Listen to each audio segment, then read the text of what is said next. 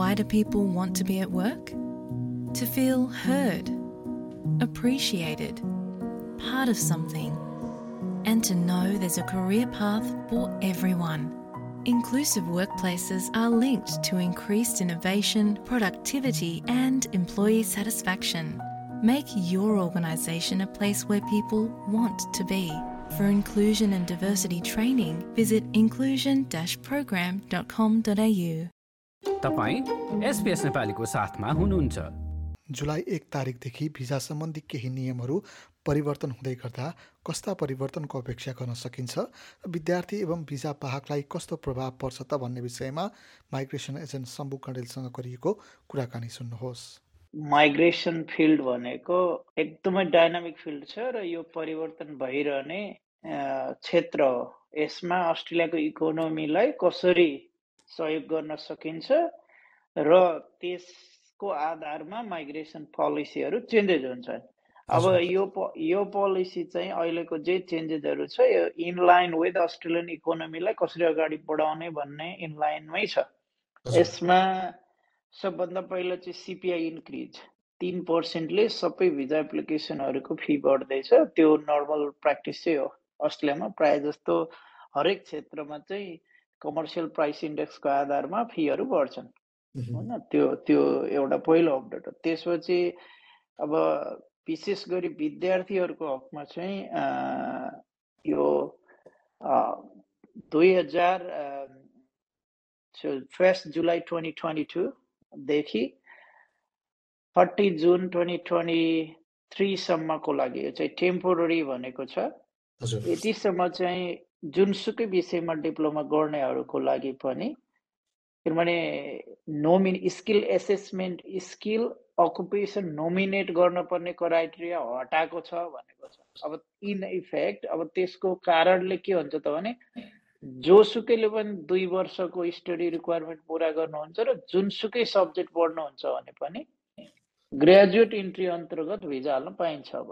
यो अब यसमा चाहिँ के हुन्छ नि दुई हजार बाइसको जुलाई एकदेखि दुई हजार तेइसको जुनसम्म भनेको छ। It's kind of a trial होइन?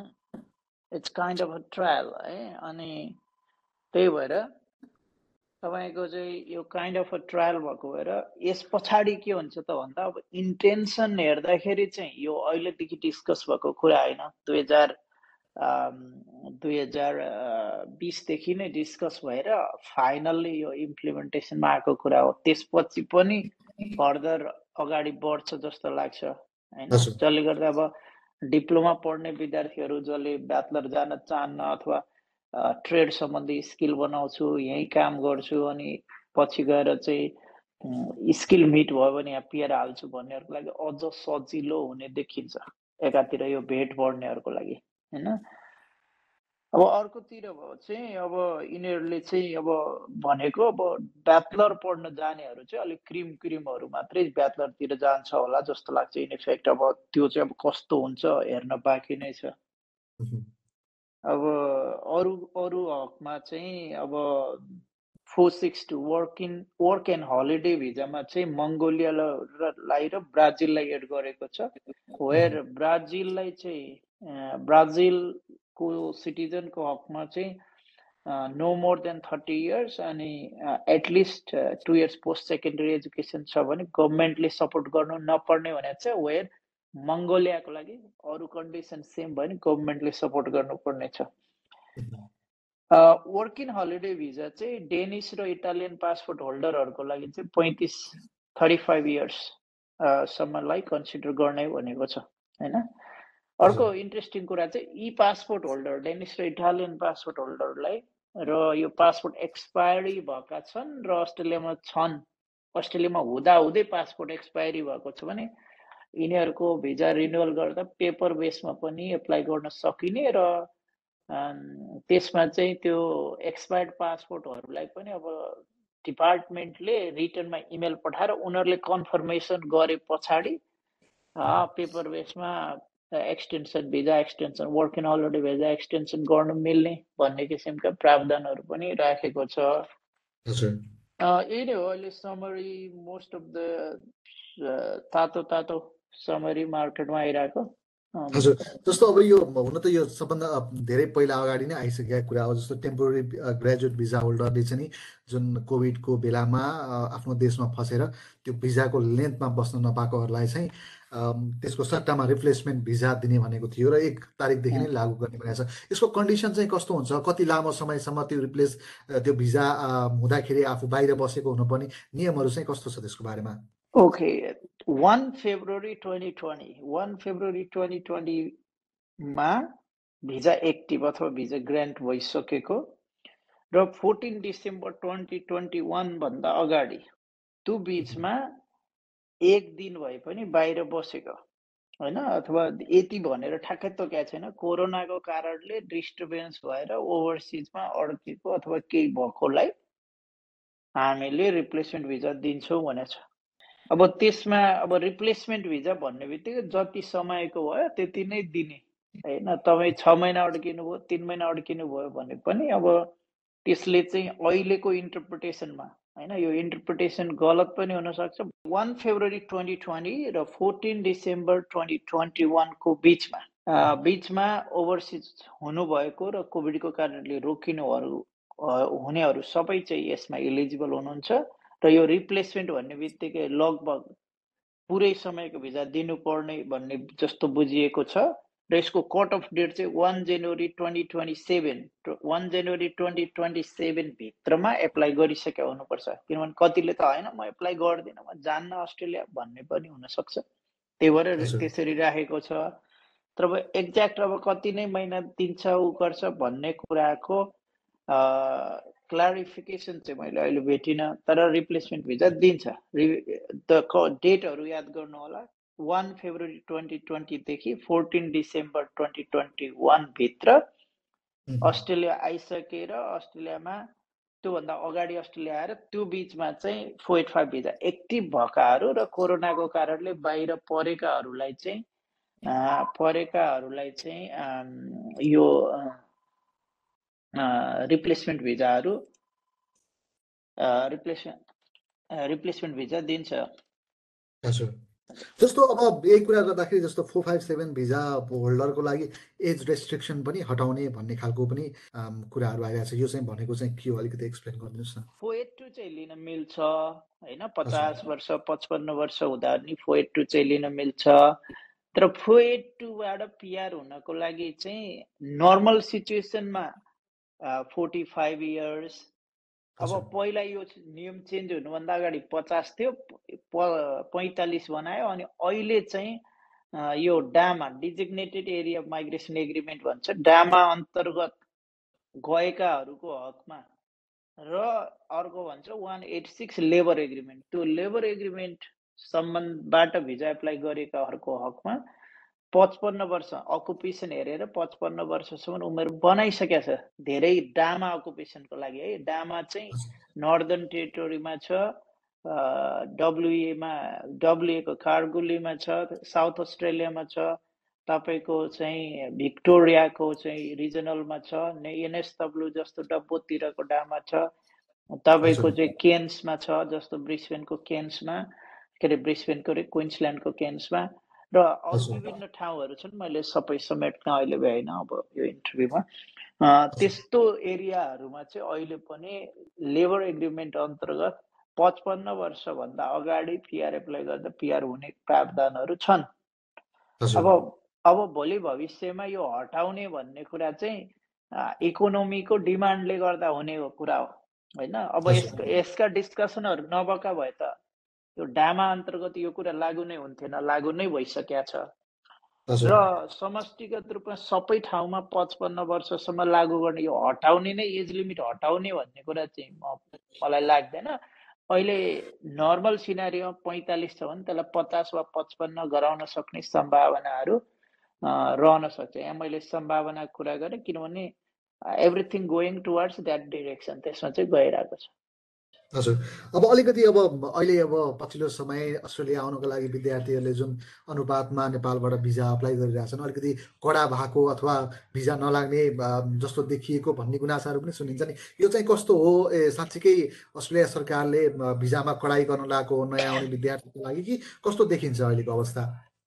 अब यस्ता यसमा चाहिँ अस्ट्रेलिया सरकारले पनि र नेपाल सरकारले पनि कडाइ गरेको भनेर बुझ्छु मैले चाहिँ किनभने नेपालको पपुलेसन र नेपाल जस्तो कन्ट्री जो चाहिँ हामी one of the poor country भन्छौँ त्यसमा अथवा डेभलपिङ हुँदै गरेको कन्ट्रीमा अहिले हामीले मार्च एप्रिलमा चाइना र इन्डियाको स्टुडेन्टको सङ्ख्यालाई नै जितेका छौँ र नम्बर वान भएका छौँ होइन? त्यसले अब एउटा इन्डियाबाट चाहिँ छ सातजनाको टोलीले नेपाल गएर के भइरहेछ त? किन यति धेरै मान्छेहरू आएका छन् भनेर रिसर्च पनि भएको छ यो विषयमा। त्यो रिसर्च पछाडि चाहिँ यो चाहिँ रेगुलेट भएको भन्छु मैले चाहिँ होइन? कडा भएको होइन? हिजो चाहिँ ए त्यति धेरै रेगुलेट थिएन। अब अस्ट्रेलियामा नि मान्छे मेन पावरहरूको खाँचो सबै खाँचो। अब सबैजना सबै जस्तो जस्तो जस्तो खालको एप्लिकेन्टहरूको पनि भिजा आइरहेको अवस्था हो होइन? चार पाँच वर्ष ग्याप भएका फाइनेन्सियल डकुमेन्टहरू पनि राम्रो नभएका जस्तो अवस्थामा पनि त्यो कुनै पनि फर्दर इन्क्वायरी नभइकन भिजा दिइरहेको स्थिति हो। जब यो नम्बरले टप्यो नम्बरले टपिसके पछाडि एकातिर नेपाल सरकारले पनि नेपालको इकोनोमिक कन्डिसनले गर्दाखेरि अब डलर बाहिर गइरहेको छ जसले गर्दाखेरि चाहिँ लोनहरूमा टाइट गर्यो एउटा त्यता नेपाल सरकारले पनि टाइट गरेको अवस्था। यतापट्टि चाहिँ अस्ट्रेलियन गभर्मेन्टले रेगुलेट बढीभन्दा बढी रेगुलेट गर्न खोजेको छ भनेर मैले त्यसरी भन्छु। यसलाई अब जेन्युन विद्यार्थीहरू राम्रो सोर्स अफ फन्डिङ भएकाहरूको भित्र लाग्छ। अलिकति टाइट चाहिँ भएको महसुस चाहिँ भएको छ। हजुर। अब अब यो भर्खरै मात्रै सरकार चेन्ज भयो लेबरको सरकार चाहिँ यतिखेर। अब हाम्रो भनौँ न एक हिसाबले अबको भोलिको दिनमा चाहिँ नि भिजा अथवा नयाँ आउने विद्यार्थी नेपालबाट नेपाल जस्तो देशबाट आउने विद्यार्थी र यहीँ बसिरहेकाहरूलाई पनि पर्मानेन्ट रेजिडेन्सीको चाहिँ त्यो खोल्ने कुरा बिस्तारै अलिकति लुज गर्ने कुराहरू चाहिँ यो सरकारबाट के हामी केही एक्सपेक्टेसन केही राख्न कडाइको अथवा अलिकति लुजको केही एक्सपेक्टेसन राख्न सक्छौँ? यसलाई मैले चाहिँ त्यसरी हेर्दिनँ कडाइ र लुज भन्दा पनि अब अस्ट्रेलियन इकोनोमीलाई कसरी हेल्प हुन्छ भन्ने कुरा हो मेन कुरा होइन? अब गभर्मेन्ट पोलिसीमा चाहिँ चाहे त्यो लेबर गभर्मेन्ट होस् चाहे लिबरल गभर्मेन्ट होस् अहिले चाहिँ नेपाल अहिले चाहिँ अस्ट्रेलियामा अस्ट्रेलियामा चाहिँ इकोनोमीमा इन्डिकेटर्सहरू चाहिँ राम्रो छ अझै पनि होइन? एक एकातिर चाहिँ रिसेसनले चाहिँ आउन थाल्यो। सेन्ट्रल ब्याङ्कले इन्ट्रेस्ट रेटहरू बढाइरहेको छ भने अर्कोतिर चाहिँ के छ जब मार्केट चाहिँ एकदमै चाहिँ राम्रो छ जहाँ चाहिँ जबका डिमान्डहरू र यो इकोनोमीलाई बचाइराख्नलाई चाहिँ अझ धेरै चाहिँ स्किल म्यान पावरहरू चाहिने भएको भएर त्यसको परिपूर्ति चाहिँ अब एक थरी भनेको डाइरेक्ट स्किल मान्छेहरूलाई ल्याएर हुने हो। अर्को भनेको चाहिँ एजुकेसनमा मान्छे ल्याएर विद्यार्थीहरूलाई ल्याएर उनीहरूलाई पढेर यहीँबाट निकाल्ने हो। त्यसमा त झन् धेरै फाइदा छ किनभने एजुकेसनमा डलर आयो पछि फेरि तिनीहरू नै एज अ स्किल म्यान पावरको रूपमा निस्किने भए। त्यही भएर अस्ट्रेलियन गभर्मेन्टले अब कुन देशबाट ल्याउने त? भन्दाखेरि चाहिँ अब अहिलेको नेपाललाई धेरै भिजा दिनुको पछाडि अब चाइना र चाइना र अस्ट्रेलियाको रिलेसनका कुरा पनि महत्त्वपूर्ण हुन्छ। चाइनाबाट कम विद्यार्थी आउनु अस्ट्रेलियाको टार्गेटमा इन्टरनेसनल विद्यार्थीहरू अझै धेरै ल्याउने टार्गेट हुनु र इन्डिया एन्ड अरू इकोनोमीहरू फेरि बुमिङ हुनु। किनभने त्यहाँ नै जबको मार्केटहरू डेभलप भएर त्यहाँ नै अपर्च्युनिटीहरू क्रिएट भएपछि मान्छे कमाउँछ नि त होइन जस्तो ब्राजिल जस्तो इकोनोमीहरू त्यस्तो हुने हुनाले यो मान्छेहरूको मुभमेन्ट पनि के हुन्छ भने यो चाहिँ अहिले ग्लोबलाइजेसनले गर्दाखेरि चाहिँ कत र यो अहिले पछिल्लो कोभिडले गर्दाखेरि प्रेडिक्टै नगर्ने स्थिति छ। भन्दाखेरि चाहिँ अब विद्यार्थी त अब डेफिनेटली यिनीहरूले अझ धेरै ल्याउँछ। अब कहाँबाट कसरी ल्याउँछ भन्ने कुरा अहिले नै भनिहाल्न सकिन्न। अब नेपालबाट चाहिँ धेरै नै भयो। अति नै धेरै भयो। यत्रो सानो कन्ट्रीबाट यति धेरै विद्यार्थी आयो भनेर अलिकति रेगुलेट गर्न खोजा चाहिँ हो। हजुर। अब अन्तिममा जस्तो धेरैजना अब यो बिचमा चाहिँ कोभिड उन्नाइसमा को कारणले गर्दाखेरि four zero eight visa Covid visa हालेर पनि धेरैजना बस्नुभयो। अब उहाँहरूलाई अलिकति चिन्ताको विषय चाहिँ के छ भने अब पुनः यो फोर जिरो एट भिजालाई कन्टिन्यू गर्न सकिन्छ कि सकिँदैन अथवा अरू भिजामा जान पर्ने हो कि अथवा नेपाल फर्कन पर्ने हो कि भन्ने खालको पनि गुनासोहरू केही श्रोताहरूले गर्नुभएको छ।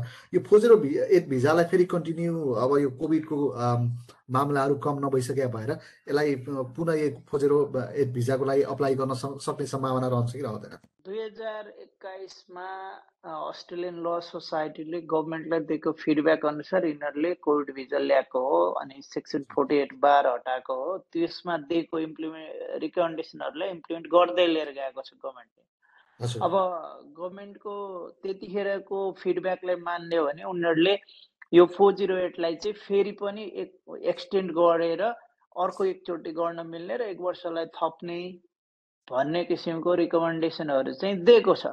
होइन? अब त्यो रिकमेन्डेसनलाई भोलि गभर्मेन्टले पास गर्छ गर्दैन त्यो चाहिँ अब यसै भन्न सकिँदैन। तर इन्टेन्सन के देखिन्छ भने सुरुमा कोभिड भिजा देखा दिँदाखेरि चाहिँ जस्तो नो फर्दर स्टे हाल्ने अनि त्यसपछि गएर चाहिँ होइन नो फर्दर स्टे हाल्ने त्यसपछि गएर चाहिँ लास्ट एभिन्यूको रूपमा मात्र कोभिड भिजा हाल्ने भन्ने किसिमको थियो भने पछि आएर हस्पिटालिटी सेक्टरलाई पनि क्रिटिकल सेक्टरमा हाल्यो अनि जो कोहीले पनि एप्लाई गर्न पाउने जस्तो चाहिँ काम गरेछ अस्ट्रेलियामा भने जो कोहीले पनि अस्ट्रेलियामा काम गरेछ भने पनि कोभिड भिजा हाल्न पाउने।